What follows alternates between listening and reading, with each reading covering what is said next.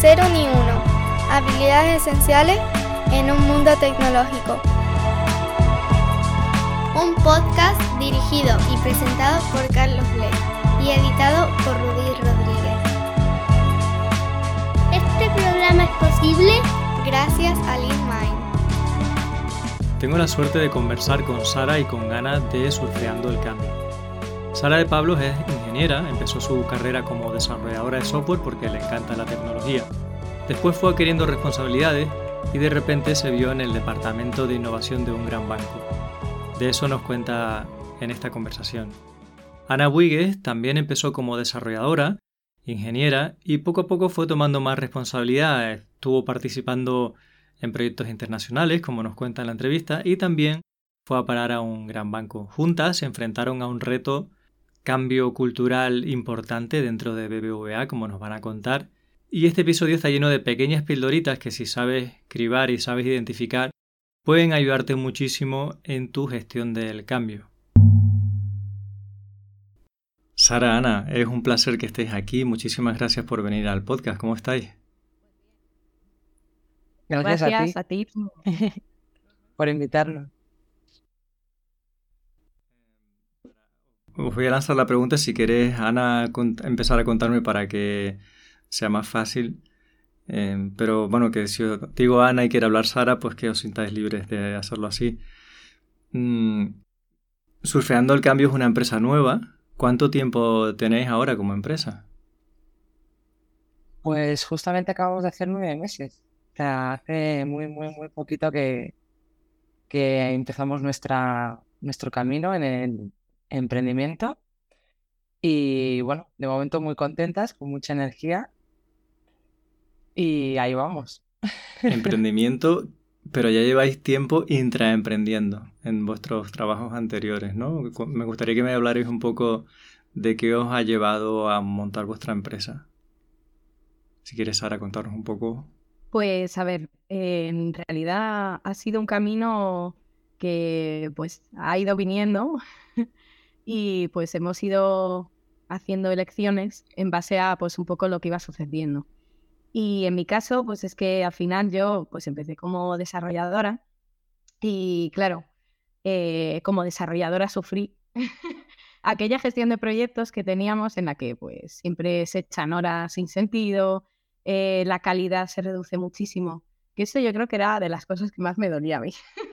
Entonces, eh, hubo un momento en que descubrí el tema de las metodologías ágiles y demás. Eh, empezamos a hacer pues algunas costillas, lo que nos dejaban, lo que se podía dentro del contexto que teníamos. Y, de ahí, bueno, pues acabé haciendo más roles de gestión y a partir de ahí, pues acabé desarrollando un poco pues toda esa parte, aprendiendo cada vez más y luego eh, me fui a innovación, donde estuve como seis años y ahí es que las metodologías ágiles se me quedaban un poquito cortas en cuanto a la parte organizacional. Lo que era la parte, por ejemplo, de prácticas XP y demás funcionaban súper bien, todas las prácticas técnicas. Eh, de hecho, yo he tenido la suerte de vivenciar eh, equipos que, que hacían pues muy bien ese tipo de prácticas. Pero la parte organizacional se quedaba un poco corta y es entonces cuando empecé pues, a explorar otras cosas, porque también teníamos que ver cómo en la parte estratégica de llevar a cabo la innovación y la adopción de la misma dentro de la organización, pues se podían hacer, se podría hacer de la mejor manera. Y ahí es donde pues empecé a buscar otras cosas de temas de gestión del cambio y sobre todo pues me fui orientando a, como eran problemas complejos, pues a atajarlos experimentando. Y es entonces cuando, bueno, pues empezamos a darle forma un poco al método que tenemos y que realmente, eh, pues Ana y yo nos hemos encontrado en diferentes iniciativas que hacíamos ayudando a la empresa y ahí, pues bueno, empezamos a trabajar juntas, aquello fluía súper bien y empezamos a pensar que, oye, pues igual podríamos eh, llevarnos todo esto a otras organizaciones y es por ello que, que pues nos motivó el tema de emprender.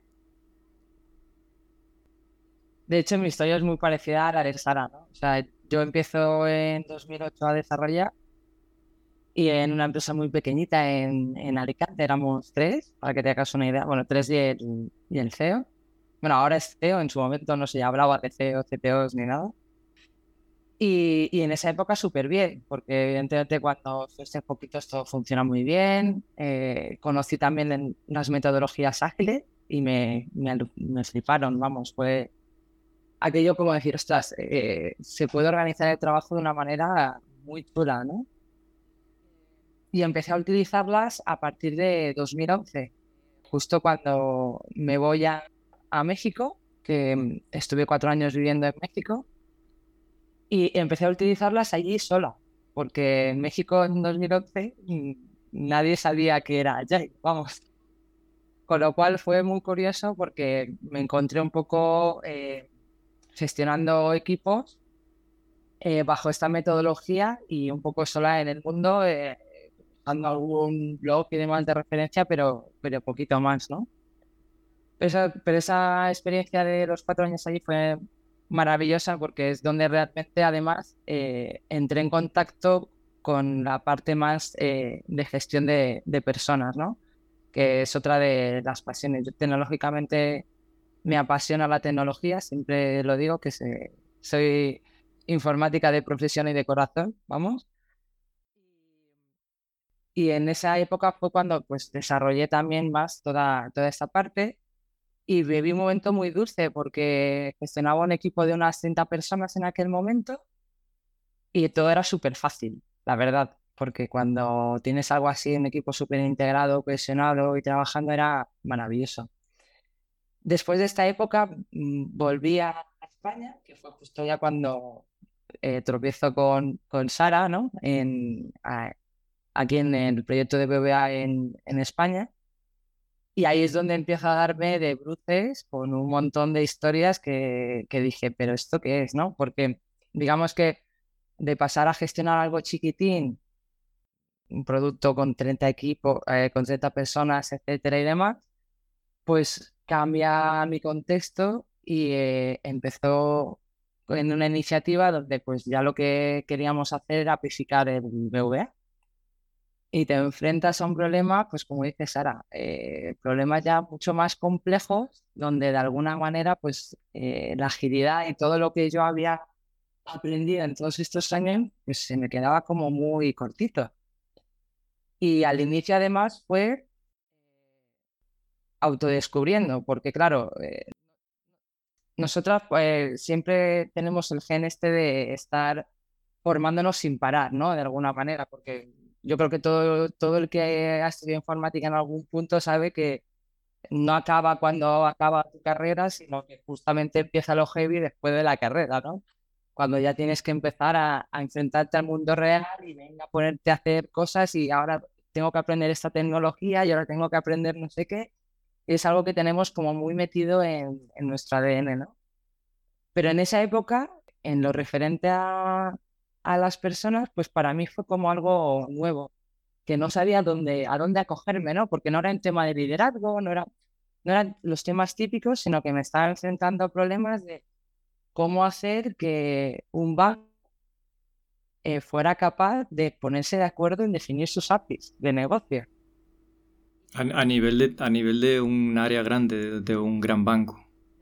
Claro, eh, fue para el por dar contexto también ¿no? del problema, pues el BBA en ese momento estaba en 12 países y alrededor de 12.000 desarrolladores. Son, es la, la, capacidad técnica que había en ese momento.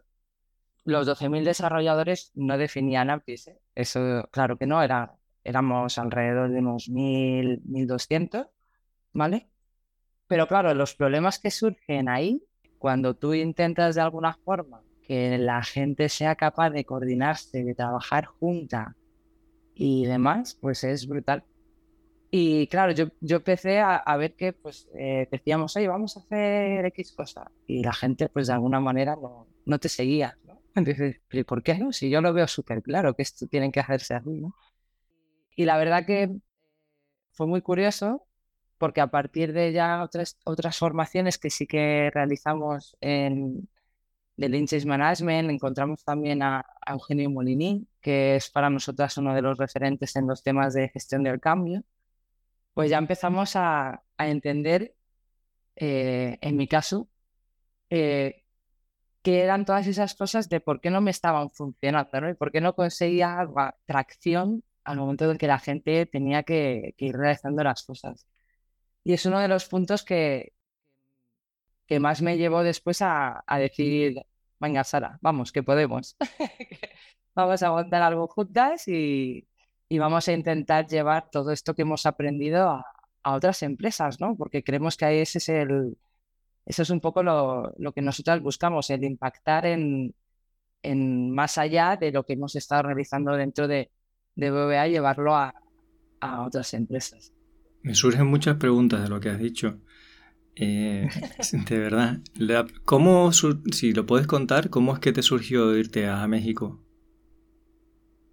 Pues lo de México es muy sencillo. Eh, mi marido es informático como yo y pues justamente en el 2011 decidimos pasar de, vivíamos los dos en Alicante, nos vinimos a Madrid a trabajar y justo en la empresa en la que él estaba, eh, que bueno, se llamaba Desis, que era una pequeña boutique, ahora día de ya no existe, la, la compró GFT, eh, pues le propone irse a México.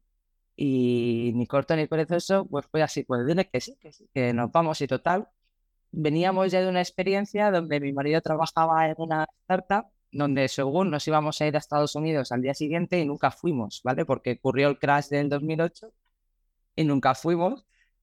Y en cuanto se lo propusieron, le dijimos, claro que sí, diré que sí, que total, seguro que no vamos. Total, que a los cinco meses estábamos en México, sí que vivimos. y fue una experiencia muy, muy, muy enriquecedora. ¿Aprendiste a comer picante? Eh, no, porque no me gusta el picante. aprendí a sobrevivir en México sin que te guste el picante, eso sí. y es posible, es posible. Sí, sí. Y la otra cosa, con Eugenio Molini, que le pondremos algún enlace en las notas del episodio, digamos la parte de hacer que te sigan, digamos que sería liderazgo o qué tipo de cosas aprendisteis con él. Pues ahí eh, la verdad es que eh, es lo que decía Ana, ¿no? Que habíamos como ido probando cosas porque tú al final pues te empiezas a enfrentar a los problemas y pues como somos problem solvers, es decir, nos gusta resolver los problemas de verdad, pues al final empiezas a probar distintas cosas y muchas de las, de las cosas que habíamos probado, él en su, eh, tanto en su teoría como un poco lo que cuenta dentro de sus talleres, empezaron como a hacernos sentido porque tienen como un trasfondo, ¿no? Y al final, em, pues em, realmente él lo que dice es que la gestión del cambio es artesanía y que nos da pues una paleta, ¿no? De colores y tú pues pintas tu lienzo, ¿no? Entonces, lo que nos gustó fue justo eso, ¿no? Que realmente eh, te explicaba, oye, pues es que mira, si mezclas el rojo con el amarillo te va a dar naranja. Y tú dices, ah, claro, o sea, por eso me salía naranja y tipo de cosas. Eh, entonces, realmente fue más que nos hizo clic todo lo que él contaba en cuanto a, por qué la gente, eh, pues sí que se unía al cambio o por qué no, porque el cambio es, es una decisión y la gente se compromete y cambia cuando quiere. Y qué cosas puedes hacer para favorecer eso, ¿no? Y sobre todo, yo creo que a mí lo que más clic me hizo, que, porque claro, venía de innovación, entonces ahí, pues imagínate, eh, haces eh, mm, productos y haces iniciativas que dices, Dios mío, si es que esto os va a o sea, os va a solucionar un montón de problemas que tenéis en el día a día, ¿por qué no lo adoptáis? Y entonces te empiezas a dar cuenta de que en realidad lo que hay es, pues lo que nos contaba, ¿no? Es que hay muchísimas resistencias ahí. Y es que lo que estás haciendo es que no estás escuchando esas resistencias. Y además tienes que separar cuál es la inercia del día a día del, oye, es que esto lo hacemos así porque sigo un poco lo que bien vengo haciendo del día a día eh, y ni siquiera me he planteado cambiarlo, ¿vale? Eso, si lo separas, pues es como mucho más fácil, ¿no? Que la gente pues pruebe cosas nuevas. Sin embargo, hay otra gran parte que es la pura resistencia al cambio. Y eso hay que escucharlo porque es que esas voces te están diciendo algo de tu solución y tienes que robustecerla con eso. Entonces, a mí eso fue lo que más me llamó la atención de todo lo que contó en cuanto a, las claves, ¿no? Que nos hicieron ver que, lo que estábamos haciendo, pues, oye, se podía hacer mejor. Y bueno, su lema es eh, mayor impacto con menor dolor. Entonces, qué cosa más bonita que esa. De hecho, a, mí en esa parte de, la formación de Eugenio, una de las cosas que también me hizo mucho clic, también por el momento en el que yo estaba, que, estaba justo intentando lanzar una iniciativa con un montón de gente y que nadie me seguía, ¿no? que de alguna forma. Fue justamente la parte de, si quieres generar un cambio real, tienes que involucrar a las personas. Es decir, no tienes que ir tú solo ante el cambio y decir, oye, pues vamos a hacer las cosas así y tal, sino que, oye, aprovecha toda la gente que está a tu alrededor, hazla partícipe de lo que necesitas hacer y que te ayuden a, hacer también la parte de soluciones. Es decir, no, no vayas tú con la solución, sino que, que la solución de lo que necesites hacer involucra a la gente porque al final el conocimiento está en las personas. Entonces, ese cambio de clic a mí me hizo, vamos, cambiar completamente la manera que estaba intentando en aquel momento abordar el, proyecto en el que estaba, porque era entre darme cabezazos contra la pared a de repente empezar a fluir y que las cosas empiecen un poco a, a funcionar de una mejor manera, ¿no?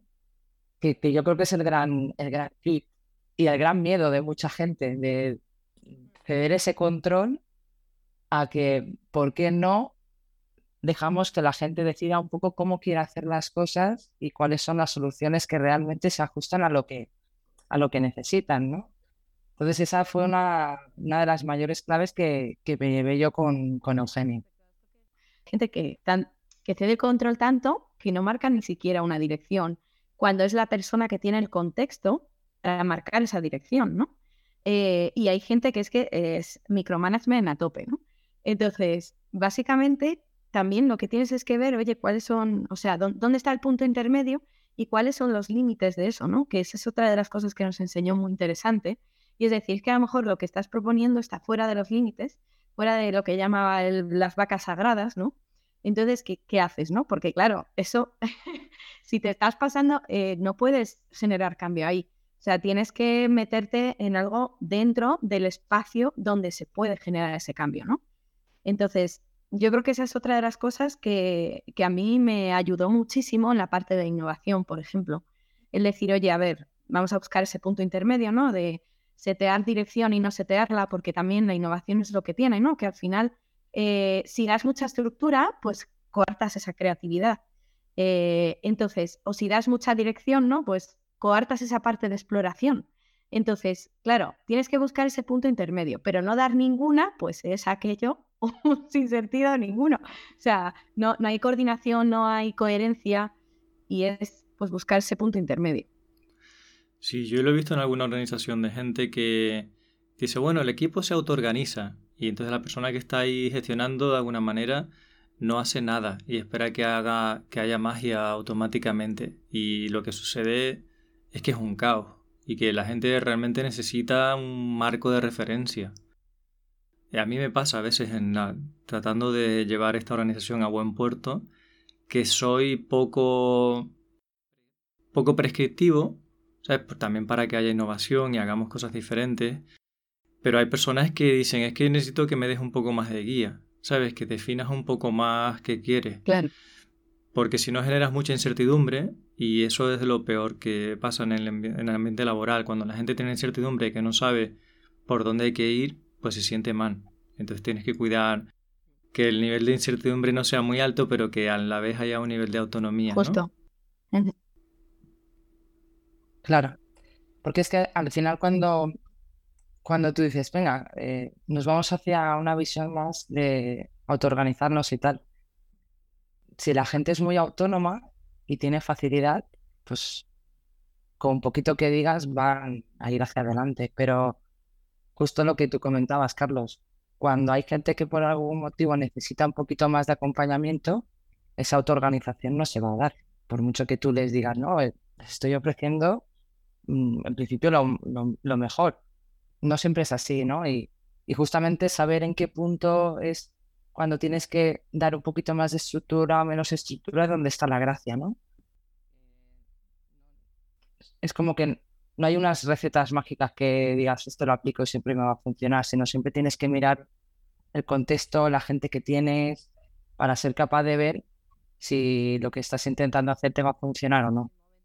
Yo, por ejemplo, muchas veces hablando con mi marido, ¿no? Que es muy de, eh, claro, es que los técnicos, o sea, a veces pasa que no dejan tomar decisiones eh, a los equipos técnicos, ¿no? Y dice, porque claro, eh, pues nosotros sabemos cómo, cómo gestionar el trabajo, ¿no? Y muchas veces tenemos este debate, ¿no? Y yo le digo, estoy totalmente de acuerdo, pero no todo el mundo es senior como tú. O sea, es decir, y claro, debatiendo dice, no, si es verdad, el punto es que tengas ese equilibrio dentro del equipo que muchas veces se habla de los equipos multidisciplinares en cuanto a funciones, pero es que también en cuanto a perfiles es súper importante porque eh, si tener perfiles que sean diferentes en cuanto a eh, pues más senior, menos senior y entendiendo senior no como años de experiencia, sino como una persona que sabe pues eh, que, tiene este tipo de, de heurísticas, como si dijéramos, que, que es el cómo hacer, ¿no? Pues, eh, por ejemplo, cuando estuvimos en tu curso, ¿no? Que, decías, no, claro, aquí, ¿por dónde empiezas? ¿No? Pues por aquí, por allá. O sea, toda esa parte es como experiencia destilada.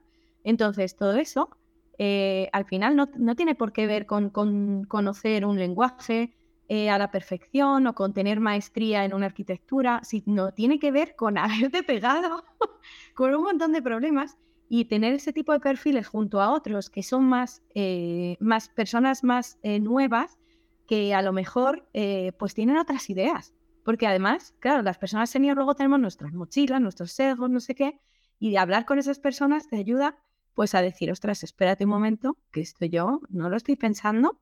y, y, bueno, y ahí tú que hacías el capítulo del ego, pues es que todo tiene que ver. O sea, tienes que tener esas personas senior que además tengan esa capacidad de gestionar su ego, que es muy importante. Y con eso, pues te da esa autoorganización sí sucede. Y yo la he visto. Eh, y también he visto caos, como, como decís vosotros, por eso, justo, porque, porque o bien tienes una lucha de egos con gente senior, o porque es gente que necesita guía, o porque no está, eh, no está ordenado eh, lo que es el equipo en cuanto a los roles. O sea, hasta que se asienta todo, entonces, claro, es complicado. Es pues eh, totalmente eh, artesanía. Artesanal, ¿no? Es que si le das autonomía a personas que no están alineadas con la organización, a lo mejor lo que hacen, si tienen poca experiencia, es decidir que quieren usar el último framework de moda o el último lenguaje, aunque no tenga nada que ver con, con lo que la organización necesita. Total. Entonces, claro, hay que saber transmitir y saber alinear esas cosas. Y mm, de, este, de esta experiencia, ¿qué pasó en vuestra organización? ¿Cómo cambió? Y también me interesa que hablemos de tiempo, porque hay veces que las personas creen que un cambio o una transformación va a ocurrir en una semana, ¿no? Viene alguien, os da un curso y en una semana cambia, ¿no? Claro que sí. es que eso es como decir, eh, voy a construir una casa yo solito, ¿vale? Y esto, se ha construido una casa, es muy fuerte. Aquí donde la ves. pues voy a construir una casa, ala, sin tener ni idea. ¿Y eso qué pasa? O sea, eh, yo también, mi padre era muy manitas de hacer muchas cosas, entonces me he construido también cosas con él. Y es, pues vamos a hacer cemento. Y tú piensas, ah, pues es todo muy fácil, ¿no? Y yo encima estudio una ingeniería, ¿no? Eh, pues no, porque es que hay que tener esa heurística, hay que, y todo lleva tiempo, lleva ese proceso de aprendizaje y la gente, como decimos, que cambia y se compromete cuando quiere, pues al final eh, necesita ese tiempo para procesar todo eso. Y es que no solo un, o sea, al final son cada una de las personas de la organización. Entonces, yo, bajo mi punto de vista, los cambios más o menos, en general, entre tres y seis meses es lo mínimo que necesitas para mover un poco la aguja. ¿Y qué es lo que pasó eh, con... Después de que nos hicieran estos clics, pues hicimos una iniciativa, bueno, fuimos al CEO y le dijimos, oye, queremos que hay una serie de dolencias aquí en la organización en cuanto a, pues todos los cambios que se habían ejecutado, porque veníamos de una gran fusión. Eh, y entonces, eh, pues le dijimos, mira, creemos que, que, te podemos ayudar en esta parte porque ostras, es que eh, la gente no está absorbiendo todos estos cambios, ni se, está, ni se están adoptando correctamente, hay mucho descontento, mucha resistencia. Entonces le propusimos hacer pues una iniciativa y de ahí pues salieron dos cosas, una iniciativa que era un poco la que nos dio en aquel momento y luego otra que de hecho hemos contado hace poco en, en un meetup para ayudar un poco pues, a, que las personas, como decía Ana, pues participaran también dentro de la toma de decisiones de la compañía a la hora de ejecutar esos cambios, porque eran cambios que tocaban las carreras profesionales, eh, los salarios de la gente, los objetivos, eh, cómo se gestionaban los proyectos, la formación, que es que parece una tontería, pero lo que decíamos al final, eh, las personas en, el mundo del desarrollo de software necesitamos formarnos constantemente y es muy importante para la gente la formación. Ana, no sé si tú quieres añadir cosas. Simplemente el, digo, porque preguntabas, Carlos, la, la parte un poco más de cómo, cómo se va transformando, ¿no? Y es que hay que entender que, el cambio viene siempre de, uno mismo y a veces el contexto nos lleva a querer ir súper rápido, a veces o casi siempre, ¿no? de hecho, si tú hablas con cualquier compañía, te va a decir que quiere algo para allá. Ayer es tarde, o sea, lo quería hace tres días pasado, ¿no? Y sí que es cierto que, esas prisas, pues para los temas del cambio no, no son una buena compañía nunca. Y a veces nos gusta más el, el haber cambiado que el camino del cambio. O sea, me gustaría estar allí, pero no quiero el camino para llegar hasta allí, ¿no? Y es por eso por lo que el cambio siempre se ve como algo mm, duro y que la gente de alguna manera pues no, no le gusta, ¿no? Y, mm, y hacer que la gente entienda que el cambio es algo positivo y que es algo bueno, que lo incorporen en su día a día, en su manera de trabajar, etcétera, eh, hace que pues mm, todo vaya fluyendo de una manera mucho más sencilla. Yo he estado en equipos en los que pues, esta visión inicialmente no, no se tenía y cuando empiezas a trabajarlo con ellos para que lo vean de una manera positiva, eh, es que es como de la, noche a la mañana, es que ya no necesitas casi ni, ni ayudarles. Cuando entienden que ellos mismos son los que tienen el poder de cambiar las cosas, eh, ellos mismos se proponen, se retan a sí mismos, oye, pues vamos a hacer esto, vamos a hacer esto, otro, etcétera. Y, empieza a fluir todo mucho mejor. Y es que ese es el gran, el gran challenge, ¿no? en introducir toda esta parte de transformación, porque yo siempre digo que no, la transformación no es un one shot. Aún hay gente que cree que la transformación es un proyecto y que una vez se acaba, en 2025 acabamos. Mentira, o sea, todos sabemos que eso no, no es así, la transformación es algo continuo y que nos va a acompañar a lo largo de nuestra vida, vamos, tal cual.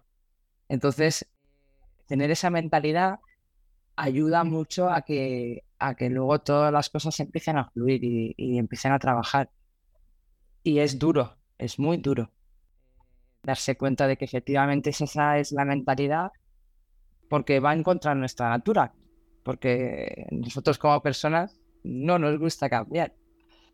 Pero bueno, es algo que al final se trabaja y, y se tira un poco más hacia adelante con todo ese tipo de cosas. En realidad es ley del universo, lo único permanente en la vida es el cambio. Es el cambio. Esa frase es muy bonita, pero luego la gente no la interioriza. A veces yo creo que buscamos refugiarnos en el trabajo para no afrontar cosas de la propia vida. Porque en tu vida todo cambia constantemente. Y sin embargo queremos que el trabajo sea la burbuja donde las cosas no cambian, ¿no? Me imagino que sobre todo la gente que oposita para un puesto de, de por vida, vitalicio, eh, busca eso, ¿no? Que, mi trabajo sea exactamente igual de aquí hasta que me muera y, todo sea predecible. ¿no? Entiendo que debe ser gente con mucho, mucha aversión al cambio y al, riesgo. Pero que es falso, todo es falso. Tú, cualquier situación te puede cambiar porque tengas un accidente eh, o te venga una enfermedad o, o cualquier mil cosas que pueden pasar en la vida. Totalmente. Esto requiere como madurez, ¿verdad? El que se quiera cambiar requiere de mucha madurez, quizá. Justo. De madurez y de, y de conocerte a ti mismo también. O sea, yo creo que eh, hay una parte de, de, conocernos a nosotros mismos, eh, vamos, la parte más de autoconocimiento, donde tienes que ser capaz de dónde están tus límites, de qué es lo que puedes dar de ti, ¿no? Y romper eso y conocer eso de ti mismo hace que luego todas estas cosas también sean más sencillas, ¿no? Mm. Me pareció súper valiente decidir ir a hablar con el CEO de BBVA. ¿Cómo se os ocurre fue, eso? Fue el CEO de, de, Next, que era la empresa donde estábamos, que era la empresa que gestionaba el talento tecnológico de, de BVA, ¿vale? O sea, no era tan, tan CEO, pero... Pero sí, pues, pues porque dijimos, oye, aquí hay, algo hay que hacer. O sea, como somos personas de acción, pero... A ver, ya veníamos participando en muchas iniciativas, ¿eh? o sea, nosotras ya, ya, habíamos participado dentro de, pues, ayudar a, a, eso, a la empresa, pues, a gestionar un poco mejor las cosas. Pero bueno, también, también la CEO de BVA yo le dije alguna cosa ¿eh? cuando vino innovación, no te creas. De hecho, vino y estaba viendo a la gente que hacía pair programming, ¿no? Eh, es que para que veáis que es, que es curiosa la vida, ¿no? Y estaban allí haciendo pair programming en la sala de, de, donde estábamos los de innovación de BVA. Y claro, y el tío diciendo, ¿y esto? Y digo yo, ¿esto? Digo, no que eh, decía, ¿y esto? Claro, están dos haciendo lo mismo, digo. Y digo, y, cuesta menos que que lo hagan eh, cada uno por separado. Y se quedó ahí como, dijo, sí, sí, tal. Y estuvimos debatiendo sobre el tema de los costes, que es, un, es uno, una de las cosas que siempre se dice, no, es que claro, estas dos personas haciendo el mismo trabajo, ¿eso no es el doble de coste? Eh, no, no, porque esa es otra muy importante y es que eh, cuando tú tomas decisiones en cuanto a cómo organizas los equipos, cómo gestionas el trabajo, cómo gestionas el liderazgo, cómo gestionas la cultura de tu compañía, lo que decías, pues al final estás tomando decisiones que tienen una serie de consecuencias y como eh, al final tienes muchas conexiones entre todo, eh, tienes que considerar todo eso. Y hay veces que puedes más o menos visualizar esas consecuencias y esos riesgos a los que te enfrentas y otras veces que no.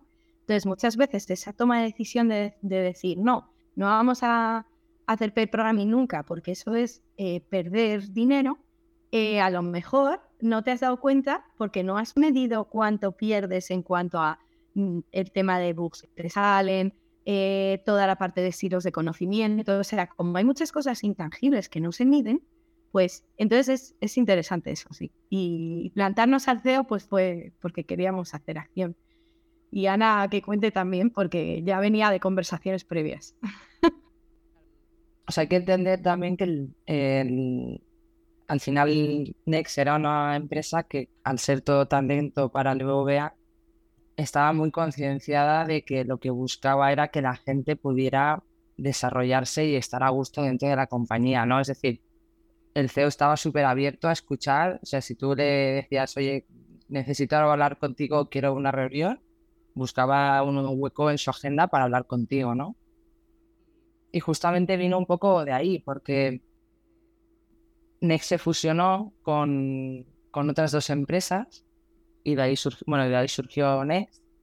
Y, claro, ahí había habido una unión de muchas culturas eh, de, ambas compañías que de alguna manera pues estaban empezando a trabajar y algunas cosas estaban yendo mejor y otras peor. Entonces, pues eh, surge el decirles, oye, vamos a ver qué podemos hacer para intentar que la gente se sume a lo que queremos como futuro de NE y que no estemos eh, cada dos por tres con la queja, ¿no? Porque hubo una, época en la que como que la queja se había instaurado, todo lo que hacía la empresa estaba mal. Y no es que estuviera mal, simplemente es que era cambio. Entonces, la manera en la que la gente se lo estaba tomando era fatal. Y lo único que quizás eh, no estaba bien gestionado, ¿vale? Es la parte de cómo gestionabas ese cambio. Cómo hacías que la gente, en vez de tomarlo como una imposición o tomarlo como algo que obligatoriamente tenía que ser así y demás, pues participase más en, en esa toma de decisiones. Y de ahí surgen pues otra de las iniciativas que estuvimos haciendo dentro de, de Next, donde pues buscamos que los empleados dieran su punto de vista en cuanto a pues cómo queremos ponernos nuestros objetivos a nivel personales de la compañía, cómo queremos formar, formarnos dentro de la compañía, eh, cómo tiene que ser nuestra carrera profesional, que no digo que lo decidiéramos nosotros, sino que nos escuchaban, que esa era la parte positiva, ¿no? De que, de que nos escuchasen en qué era, cuál era nuestra opinión. Y a partir de ahí, pues fueron destilando la manera en la que después se fue adaptando todo el modelo de carrera, todo el modelo de formación, etc. Me parece muy interesante cómo qué pasa cuando una empresa grande adquiere otra. ¿Cómo vivisteis la fusión y si veis alguna clave o alguna recomendación de empresas que se están eh, sumando? ¿no? Yo conozco varios casos, hemos trabajado para alguna empresa bueno, para varias de hecho que adquieren otras empresas y siempre lo relatan como algo muy doloroso. Para las dos partes, ¿no? Para la que ha sido adquirida y para la que no. Bueno, también conozco casos de adquisiciones que han ido súper bien. Quizá porque ha habido mucho alineamiento desde el inicio, pero en, vuestra experiencia, ¿qué sería recomendable cuando hay una fusión? no sé, hay un choque de trenes ahí, ¿no? Yo te diría que gestionar el cambio, sí, básicamente. O sea, es decir, al final em, las fusiones, y de hecho yo creo que esto es un poco el día a día de, muchísimas empresas, sobre todo en base tecnológica, al final acaban siendo o bien fusiones, o bien eh, que unas absorben a otras, como dices tú, o bien que a lo mejor eh, despido muchísima gente, que en el fondo, o sea, todos son cambios que, que hay que gestionar porque si no os gestionas, pues te pasa esto, ¿no? Entonces ahí eh, yo, yo creo que lo importante es identificar, oye, qué es lo nuevo que quieres hacer o hacia dónde quieres ir, socializar eso muchísimo, es decir, comunicarlo en todos los niveles y, y meter a la gente a ser partícipe de ese cambio. Y como decía Ana, ¿no? Disfrutar ese camino, es decir, eh, ahí, no sé, al final están lo típico, el modelo este de las habitaciones del cambio, ¿no? En el que pues tú pasas primero por el, momento de que estás tranquilito en tu zona de confort, luego después viene una incomodidad, que es pues esta fusión, ¿no? Que ah, te están tocando tu día a día, luego viene otra parte en la que dices, ostras, tengo que cambiar, quiero cambiar, pero no sé cómo. Esa parte es súper importante gestionarla. Es decir, oye, al principio tienes que gestionar a la gente de la necesidad del cambio, de decir, oye, es que esto se ha fusionado, pues tenemos que gestionarlo, ver cómo todos tenemos que ir hacia lo nuevo, ¿vale? Y eh, pedirle a la gente que participe dentro de eso. Después te vas a la parte de, oye, les voy a dar el cómo, o sea, es decir, voy a acompañar, guiar a esas personas en que ellos sean capaces de gestionar ese cómo, porque muchas veces lo que sucede es que eh, tienes roles que cambian, tienes personas que estaban haciendo unas tomas de decisiones y dejan de hacerlas, o personas que no estaban haciendo tomas de decisiones y tienen que hacerlas, y cosas de ese estilo. O sea, es, cambia muchísimo lo que es en sí el, rol del trabajo. Pues ahí tienes que dar a la gente esa guía para que pueda llevarlo a cabo. Y ya no es solo formación, es que a veces es eh, pues acompañar dentro de los propios equipos. O sea, pues si una persona ahora tiene que ser eh, líder de, en vez de 10 personas, de un departamento de 50, pues es que tendrás que ayudarle a gestionar eso, ¿no? Y, luego, eh, pues ya poco a poco, pues sales ya a la habitación de, haber eh, gestionado ese cambio, ¿no? Entonces yo creo que eso es fundamental. Y pasa en muchísimas empresas, o sea, ahora mismo yo creo que es que además el mundo tecnológico es que es, es como eh, algo que no se puede evitar. es que fíjate que ahí pasan, si, si, son culturas que son parecidas, yo creo hmm. que es muy fácil esa fusión. De hecho, el, el otro día hablaba con un compañero de, de que justo se acaban de fusionar con una con BTS y me decía que estaba fluyendo todo de una manera espectacular.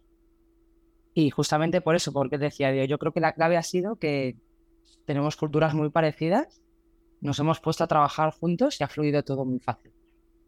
Entonces, si tienes un caso así, está genial. Pero cuando no es así, eh, yo creo que lo más fácil es que de alguna forma busques aquellas cosas que quieres ir probando, vayas incluyendo a, la gente a que participen cómo quiere hacer las cosas y vayas probando en experimentos muy cortitos de periodo de tiempo, ¿vale? Donde vayas obteniendo unos aprendizajes y en base a eso vayas tomando decisiones, ¿no? Porque una de las cosas que, que más duelen es cuando te imponen algo, ¿no? Como que estamos antes, si tú impones algo, pues a la gente te genera mucho rechazo, entonces intenta generar algo que le permita a la gente ir probando poco a poco y ir viendo lo que a futuro puede ser, que lo puedan probar ahora mismo. En tacitas chiquitinas, como decimos nosotros, tacitas chiquititas, ves probando lo que quieres a futuro, pero ahora. Y de esa manera ya vas validando eh, muchos de lo que te va a funcionar y lo que no. Y lo que probablemente con la gente que tienes eh, va a calar o no va a calar, porque a veces tú crees, no, esto es lo que va a funcionar seguro. Y luego te das cuenta que pues no funciona ni de broma. Y es porque no has tenido en cuenta pues un montón de cosas. Entonces, experimentar en, en cositas chiquititas te va a permitir que pruebes lo que quieres hacer a futuro, ahora, poco a poco, y que de manera rápida sepas si te va a funcionar o no. Entonces, eh, es, un, es un camino que poquito a poco vas marcando y vas avanzando hacia donde quieres ir. Claro, la forma de que el cambio sea atractivo es que tú seas capaz de dibujar un futuro mejor. Y lo que está sugiriendo es que empieces a, como una especie de fake it until you make it, ¿no? Una especie de vamos a suponer que el cambio ya está hecho, cómo sería el futuro y para esta parte pequeña lo podemos hacer, podemos experimentarlo. Así tendríamos feedback también y es una forma de que las personas se ilusionen con ese futuro mejor. Correcto. Porque de hecho, eh, esa es una de las maneras en las que vas generando también luego promotores. Las primeras personas que viven eh, de cerca ese, esos primeros cambios, de alguna manera son las que se ilusionan también y lo, porque lo han visto. El cambio al final, eh, cuando la gente lo ve, es porque ha visto el beneficio. Lo viven y es cuando entonces realmente se, se produce ese cambio de chip. Y dices, ostras, esto sí, esto es real, esto es lo que quiero, ¿no? Y, es justo así como vas generando poco a poco eh, ese movimiento que luego eres capaz de ir escalándolo y llevándolo al resto de la organización iba a añadir que dejando también un poco que emerja un poco qué es lo que mejor funciona, ¿no? Y, de ahí que esa gente que prueba los cambios, que esto es muy importante explicitarlo, Ana, sean tanto los que están a favor como los que están en contra las resistencias que decíamos, ¿no? Porque esos son los que te van a robustecer ese cambio y esas soluciones que salgan probablemente sean muchísimo más resilientes que, la imposición o las pensadas por unos pocos o no sé, esa inteligencia colectiva que a veces no aprovechamos en las organizaciones.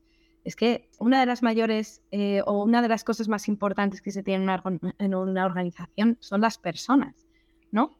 Eh, entonces, a veces no las utilizamos. Hmm. Si tienes una idea de cambio y consigues que el resto de las personas la, la vean como suya también, que son co-creadores de la idea, o incluso que se les ha ocurrido a esa persona se le ha ocurrido la idea, aunque en realidad en cierta manera se la has invitado, se la has propuesto tú de una manera sutil, pero de repente sale con esa idea defendiéndola, ¿no? Eh, eso pasa a veces, que dice, ay, mira, cuenta la idea que yo quería como si fuera la suya, pero en realidad eso es muy bueno que pase. Sí, es la magia. O sea, cuando esas cosas ocurren es como, te da la sensación que es como magia, pero realmente es simplemente porque los has puesto a, a pensar y a trabajar juntos en cómo podrían hacer algo. Y es que, eh, como decíamos antes también, ¿no? El poder que tienen las personas es brutal para, para hacer todo este tipo de cosas y que muchas veces no nos fijamos en que realmente sean capaces de hacer todo ese tipo de cosas. Y las mejores ideas vienen de ahí, completamente. Es que el mayor valor de una empresa son las personas, definitivamente. Por eso, cuando una persona se va a la empresa, mm, siempre duele. Yo siempre lo vivo como un pequeño duelo, eh, por más que sepa que, que la gente tiene que cambiar y experimentar, pero siempre es un pequeño duelo, nunca es agradable. Efectivamente. Yo ante eso siempre he dicho, porque yo recuerdo al inicio, ¿no? Que cada vez que se iba alguien del equipo era como un duelo, pero heavy de decir, está sí, ¿por qué se ha ido? Pero si tenemos un ambiente de trabajo que es cojonudo, ¿no?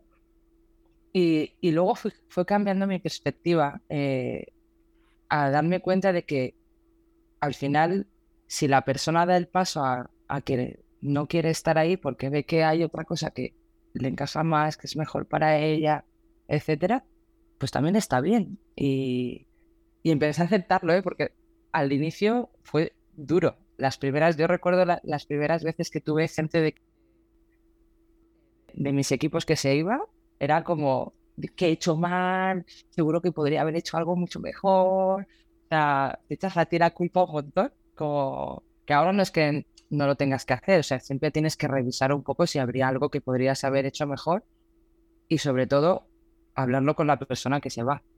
ese feedback de la persona que se va es súper valioso para saber si hay algo que, que puedes hacer mejor, ¿no? Pero, pero creo que es positivo que, que al final la gente vaya buscando dónde mejor encaja en, en el momento, ¿no? Porque cada persona está en un momento vital y a veces tu momento vital te dice que tienes que estar aquí y hay veces que te dice que tienes que estar en otro sitio. Y por mucho que tú quieras, eso no, no, no puedes inferir en ello. Lo que sí que puedes hacer es, gestionarlo bien, o sea, es decir, yo, por ejemplo, en las entrevistas de, de, salida de la gente es donde muchas veces he aprendido muchísimas cosas respecto a lo que yo hago, respecto a lo que sucedía en, en los equipos, respecto a lo que, pues que a veces la gente pues verbaliza cosas que en otros puntos pues no, no lo harían, ¿no? O te hace reflexionar y como dice Ana, ¿no? Y otras veces es que te das cuenta de que realmente pues, oye, esa persona es que está en otro punto vital y necesita otro reto y mantener eso y luego gestionarlo dentro de los equipos y tal, que es también muy importante, ¿no? Esa pérdida, ¿no? Como dices tú, ese duelo, pues hay que gestionarlo. Eh, también a veces funciona muy bien porque vuelves a cambiar esos roles que había y aporta ese movimiento que a lo mejor pues hacía falta para hacer, eh, pues para avanzar como equipo, eh, porque a veces yo, es que en innovación he tenido, eh, la gente, claro, se movía muchísimo de equipo. Entonces ahí, pues eso era algo que, que sucedía muy a menudo. Y me acuerdo uno que volví yo de la baja de maternidad y entonces me dijo, tengo que hablar contigo. Me cuenta ahí y entonces ya me empieza a contar su película y tal. No, es que quiero hacer, porque ahí permitíamos que dentro de los equipos pues pudieran hacer experimentos unos con otros, ¿no? O sea, había como equipos eh, por áreas de expertise, más o menos, y luego además pues teníamos experimentos que podían hacer entre unos y otros y tal. Entonces, pues cada vez hacíamos experimentos fuera de lo que era el área de expertise que tenía. Y, y yo hubo un momento en que le dije, pero vamos a ver, tú, ¿qué, o sea, ¿qué es lo que quieres, necesitas hacer? necesitas, y de aquella conversación salió el que él efectivamente lo que necesitaba era moverse de, equipo de área de expertise porque quería explorar ese otro área y, bueno, pues es que le interesaba, o sea, ya, ya no era cuestión de hacer colaboraciones puntuales, sino que es que quería estar la mayor parte del tiempo ahí, ¿no? Eh, y le ayudó a verbalizar y tal, y me dijo, jo, está guay porque llevo meses con este run run, he hablado contigo y me has, me has ayudado a dar ese paso, ¿no? Y luego eso tuvimos que acompañarlo en los otros dos equipos, porque hubo el que, el que se fue y el que fue. Entonces, todo eso pues es importante y luego gestionarlo a futuros, es decir, tener una buena relación con la gente. Yo con casi todos los compañeros con los que he estado, tengo buenas relaciones de que te aportan siempre. O sea, de hecho ahora con la empresa me, me mandan cosas. Oye, esto igual lo tenés que ver. Esto no sé qué. Digo, ojo, muchas gracias, porque es que todo ese conocimiento le tienes ahí. O sea, es súper interesante. Ana, ¿querías agregar algo a la, a la entrevista de salida? El otro día justamente estábamos hablando de los onboardings, de lo importante que era un onboarding, y justamente un compañero nos decía y lo importante que son los offboardings, ¿no? Que es algo que cada vez más hay que también eh, gestionar dentro de las organizaciones porque es información valiosísima que nos da un feedback de, de mejora muy importante que podemos aprovechar para revisarnos a nivel organización qué, qué, cosas estamos haciendo de alguna manera bien y qué cosas quizás no, no se están haciendo tan bien, ¿no? Sí, el tema de la salida, cada vez que se ha ido una persona nos ha hecho un poquito mejores. Es un proceso doloroso, pero es un feedback que cuando es sincero, pues te ayuda a mejorar. Eh, creo que cada vez que se ha ido alguien hemos subido un poquito de nivel. Y desgraciadamente hay organizaciones en las que tiene que ser así. Hay organizaciones donde se va gente muy valiosa porque quizá no se ha sentido a veces valorada y cuando se ha ido eh, se ha movido algo en las tripas de la gente que se queda y han habido cambios. Otra forma de cambio a veces es que se te vaya talento. Es que eso es un cambio. O sea, realmente eh, yo siempre digo que todo es cambio. ¿Por qué? Porque cualquier cosilla que ocurre a esos niveles, aunque creamos que no tiene afectación, sí que la tiene. Y darnos cuenta de ello, aprovecharlo, porque el cambio siempre es, para mí el cambio siempre es una oportunidad, una oportunidad para hacer algo. Y cuando tienes esta visión, eh, lo aprovechas muchísimo. La mentalidad de crecimiento que le dicen, ¿no? Totalmente. Por lo que voy entendiendo, si hay una empresa que acaba de, firmar una adquisición, una fusión, algo así, eh, no se me ocurre ahora mismo a nadie mejor que llamar que a vosotras. Eso, sería un buen target de cliente, ¿no? O sea, ¿cuál, es vuestra... ahí claramente se me ocurre, ¿no? Acaba de haber una fusión, pues llama a surfeando el cambio. Claramente tenéis una experiencia que poca gente tiene en entornos tan grandes además. Eh, ¿Qué más servicios... Mm, bueno, no sé, ¿cuáles son las motivaciones para surfear el cambio? Si hay alguna que no se ha hablado todavía. ¿O qué tipo de propuestas eh, estáis trabajando con empresas? Pues mira, también estamos trabajando temas de formación a equipos, pues para que encuentren la mejor forma de funcionar ellos, ¿vale? Eh, que muchas veces pues están las típicas cosas que suceden y además suceden siempre en uno u otro punto del equipo, ¿vale? O sea, que son pues problemas de comunicación, problemas en la toma de decisiones, eh, problemas a la hora de gestionar el trabajo, pues para eso sí que nos, nos, están llamando, pues para acompañarles en la formación, que porque al final la formación que tenemos es un poco distinta. Eh, nosotros lo que hacemos es eh, pues definir un poco qué, es, qué problemas tienen, ¿no? Y a partir de esos problemas que tienen, eh, hacer el contenido que tenga sentido, que, que personalizar este contenido que, necesitan, ¿vale? Y luego, por otro lado, eh, hacerlo espaciado en el tiempo, porque es lo que contábamos, ¿no? Que al final, pues todo eso eh, conlleva un tiempo, ¿no? Entonces, de nada sirve que alguien le cuentes durante cuatro días cosas en una formación si luego no lo lleva a cabo, ¿no? Entonces, o bien lo haces práctico, o bien si es este tipo de problemas que son eh, problemas que, no son fáciles de resolver a priori, eh, que conllevan tiempo, pues lo, interesante es ir haciéndolo espacio en el tiempo, pues dos, tres horas cada 15 días, algo así, ¿no?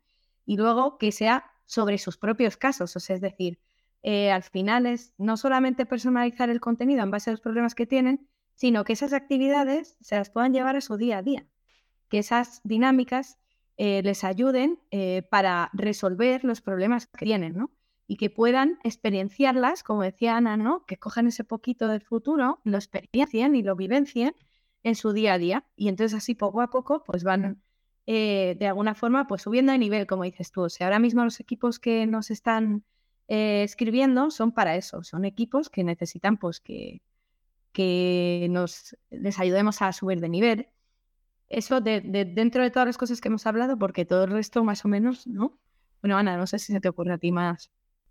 Sí, bueno, dentro de esta parte, al, final hay que tener en cuenta que cuando tenemos equipos y pasa cierto tiempo, pues de alguna manera necesitan también un acompañamiento pues para mejorar su parte de la cohesión, para mejorar su performance y cosas de este estilo que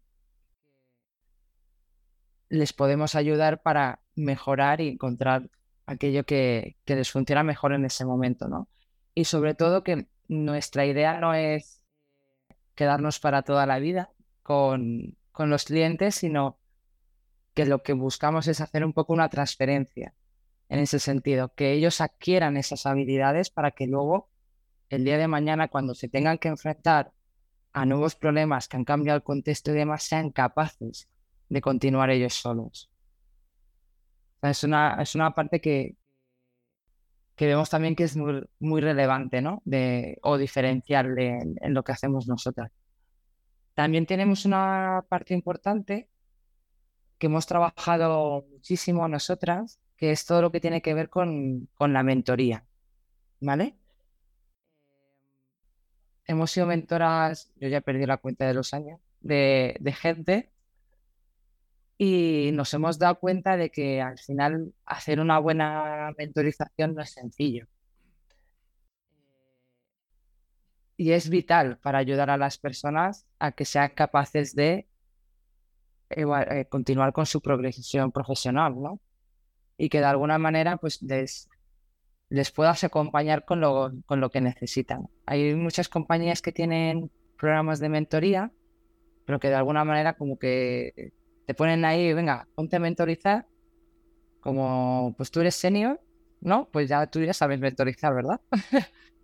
Y luego resulta que pues eh, son dos cosas que no tienen nada que ver. Una cosa es un tema de ser senior, experiencia, ta, ta, ta, y otra cosa es mentorizar a otra persona con la responsabilidad que yo, que yo conlleva, ¿no? Entonces también ayudamos a las empresas que quieran trabajar esta parte de mentorización, que ahí hemos hecho, hemos estado trabajando con, con una organización que se llama Estrada, que mentoriza a mujeres dentro de la industria 4.0, una parte del automóvil, para toda esta parte de, mentorización. Y que es súper importante también, porque al final el talento de alguna manera pues hay que gestionarlo y no nos vale mandar a gente a formaciones y hacer cuatro cosas, sino que muchas veces hay que hacer un acompañamiento más, más guiado, más pautado para que la gente vaya superando poco a poco eh, y haciendo lo que quiera hacer dentro de su carrera profesional, ¿no?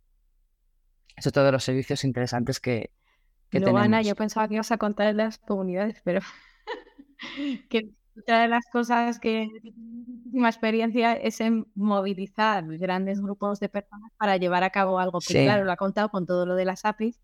Yo lo que hice fue generar también una comunidad para gestionar a nivel estratégico todas las iniciativas de innovación y pues eso también, claro, sí tenemos ahí bastante experiencia y ahí también, por ahí también nos han contactado, claro. Lo que pasa que eso es verdad que son empresas más grandes, ¿no? Que, o, muy grandes que, que, pues que necesitan ayuda para movilizar, como decía Ana, ¿no? Pues esas mil personas, oye, ¿cómo hago que trabajen todas juntas, ¿no? Y que realmente adopten eso, porque es que luego sucede lo de siempre. Hacemos un software, ¿no? Y hacemos un mega software que va a usar todos los desarrolladores de no sé dónde, eh, genial. Y luego no usa ni Perry Mason, ¿vale? O sea, es que al final, de verdad. Eh, además es que, es, o sea, yo he sido ese tipo de developer, ¿sabes? que dices, ya nos han puesto esta mierda. Y es que yo, tal, igual, y dices, jope, ¿por qué? Pues porque muchas veces no te han escuchado. Si es que es lo mismo que, que ser customer centric. Es que no, no estás escuchando a la gente. Entonces, esa gente tiene que participar dentro de esas iniciativas. Y no decimos que, como decían antes, no, no es que tomen todas las decisiones, no, es que tienen que participar dentro de generar la solución. Y a veces, pues tú, eso es una decisión de compañía. Tú puedes decidir que descentralizar esa toma de decisiones, puedes decidir que no se descentralice y que simplemente sea consultiva, o lo que puedes hacer es algo intermedio y ver, oye, ¿qué decisiones tiene que tomar la gente que está utilizando este software, que igual son los más cercanos, y qué decisiones tienen que tomar los que tengan otros contextos.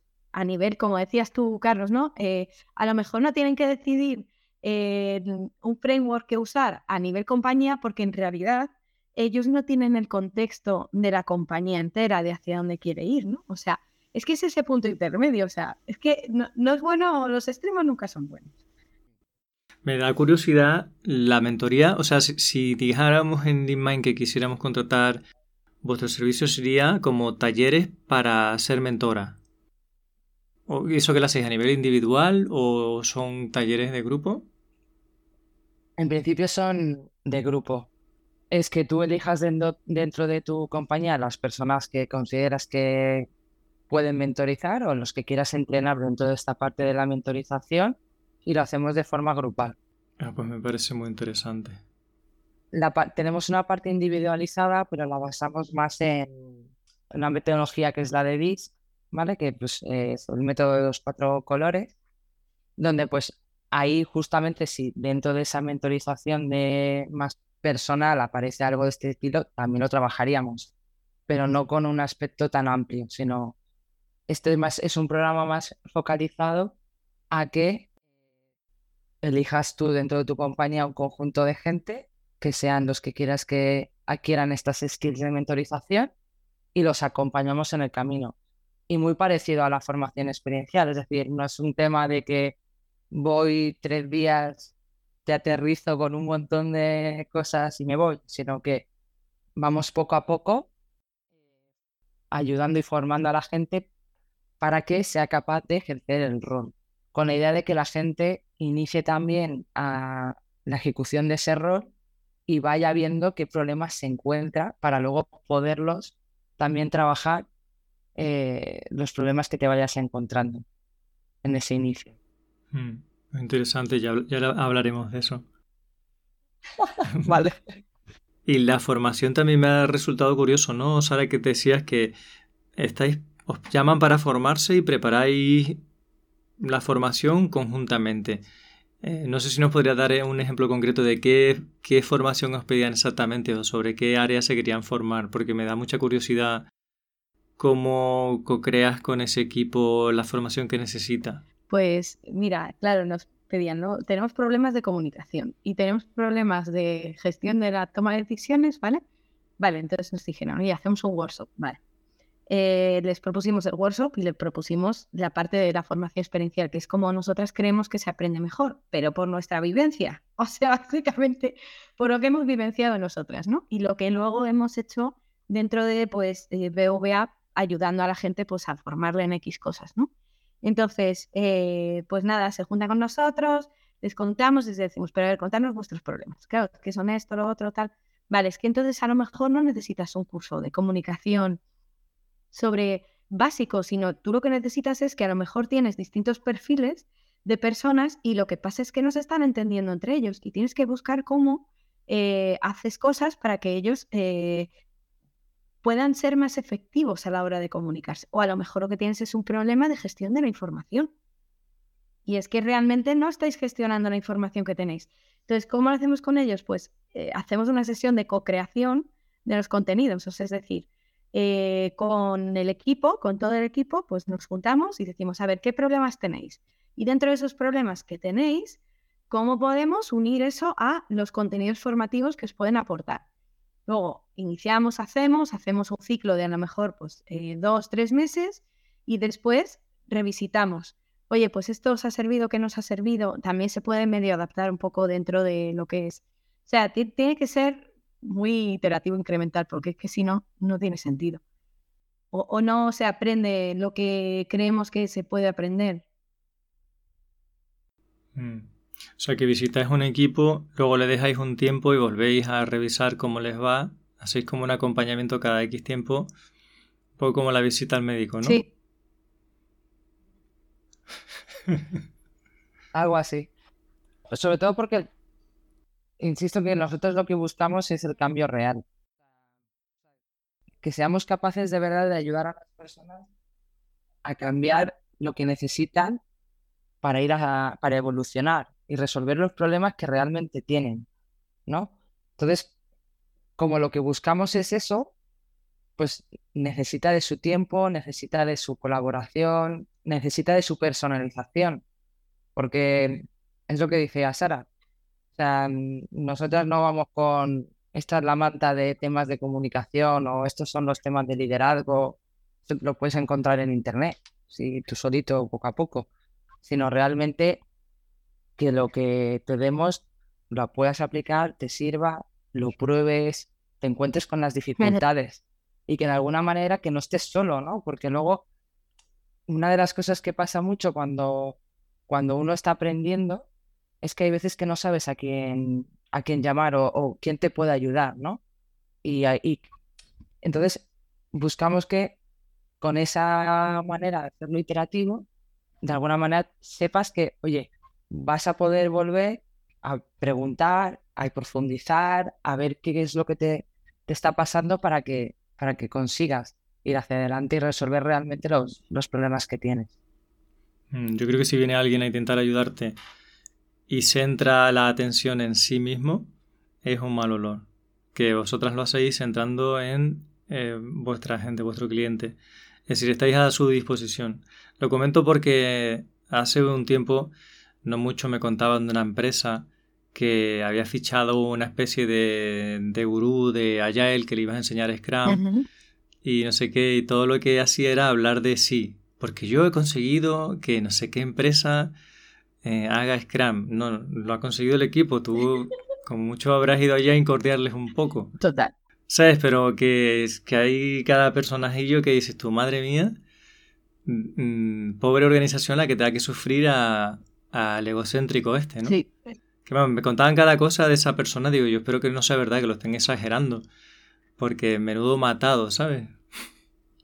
Es que también es cierto que, el, que mm, el, la parte de agilidad ha, sufrido mucho intrusismo en ese sentido. Entonces, a veces pasan casos como los que estás mencionando tú, Carlos, de, gente que dices, eh, mm, a ver, espero que no sea verdad todo lo que me está contando porque me asusta, ¿no? Pero bueno, yo creo que, o espero más bien que, que sean los casos menores. que al final tiene que ver con el ego, ¿eh? que igual que eso tienes una persona que es un directivo que tal, que se dedica, pues, como decías, ¿no? Yo soy un directivo especialista en fusiones. Y yo he fusionado a fulano, vengara, o venga, has fusionado tú, así con Superblue, ¿no? O sea, es así. Entonces, realmente yo creo que al final, eh, como dices, es que no hay que perder el foco de, de realmente ayudar a la gente. O sea, y yo espero que Ana y yo no perdamos. O sea, esto es algo que, bueno, como somos dos, pues tendremos que mantenernos ahí porque creo que es lo más importante. O sea, creo que si perdemos el foco de ayudar a los equipos a resolver sus problemas, ayudar a las organizaciones a, gestionar el cambio y demás de la mejor forma posible, eh, deberíamos cerrar la empresa. a que sí, Ana. Sí, sí, pero vamos, que lo tenemos muy en el interior, esa parte del, al final viene mucho de nuestro propósito, que básicamente es eso, o sea, ayudar a, las personas a, ir hacia, hacia crear futuros extraordinarios. Qué bonito. Bueno, a mí se me siguen ocurriendo preguntas, pero tampoco es plan de que hagamos un episodio súper largo. Mm, entonces podemos ir cortando por aquí. Eh, pero no sé, igual tenéis alguna idea última que queréis compartir que no se ha dicho como así como conclusión y demás, me gustaría aportar que la gente en general cuando esté pensando en los temas de cambio, que intente siempre pensar bien en cuál es el problema real de al que se está enfrentando, que luego lo que busque sea experimentar y ahondar más en el problema, trabajar con las personas para buscar esas soluciones para luego ser capaces de aprender, aprender de eso y tirar hacia adelante. para mí es una de las cosas que, creo que es clave. Piensa, experimenta, aprende. Sí, yo quería aportar que, que, bueno, como decía Ana, ¿no? Que en vez de vivir en la ilusión del cambio, pues que vivamos el cambio con ilusión, que es un proceso que también se puede disfrutar porque en sí eh, nos va, como decía, ¿no? Pues a gestionar mucho aprendizaje, a ayudarnos a, transformarnos, ¿no? Nosotros mismos. Y eso es súper importante también. Qué bueno, pues espero que las personas que nos escuchen cuando se vean con un problema de cambio, o más que un problema, un reto, pues que sepan que estáis ahí surfeando el cambio. Eh, os agradezco mucho que hayáis venido y os invito a que volváis cuando, cuando queréis hablar de cualquier tema como el método que seguís, que no, ahí no hemos entrado. Hay muchos temas que habéis tocado y no hemos entrado porque no nos daría tiempo. Pero tal vez podemos hablar de ese método que además estáis certificadas y lo entendéis muy bien, lo, lo utilizáis mucho. Y de alguna batallita más que se me ocurre que podemos hablar en un futuro episodio. Así que nada, muchísimas gracias por haber estado. Muchas gracias a ti, Carlos, eh, y nada, espero que, que ese podcast sigas haciéndolo porque me parece muy, muy enriquecedor en general. Mil gracias, Carlos, por la oportunidad de, darnos también este altavoz, ¿no? De alguna manera, porque como decimos Sara y yo no somos nadie, pero bueno. Mil gracias por, la oportunidad y cuando quieras volvemos a, a estar aquí contigo. Que conversar un ratillo más. Muchas gracias por la parte que me toca y mucho éxito con la empresa. Gracias. Y ahora, un mensaje importante. Código Sostenible es el libro que me hubiera gustado tener entre mis manos cuando estaba aprendiendo a programar. Y es el que he echado de menos cuando tenía dudas sobre cómo nombrar una variable o cuándo lanzar una excepción. Es la guía que están buscando todas esas personas que intuyen que hay otra forma de desarrollar. ¿Te has planteado cómo sería trabajar sin prisa, sin parches y sin chapuza? Este es un manual para los que buscan la satisfacción del trabajo bien hecho. Aprenderás a mantener el código simple y fácil de entender. Y tendrás la sensación de estar trabajando en un proyecto Greenfield de manera permanente. Tras más de 20 años programando, y más de una década ayudando a otros profesionales a mejorar su técnica, he conseguido sentarme a escribir y volcar lo mejor de mis enseñanzas en este libro. No te lo pierdas, subirás de nivel y verás la programación de otra manera. Descúbrelo en códigosostenible.com.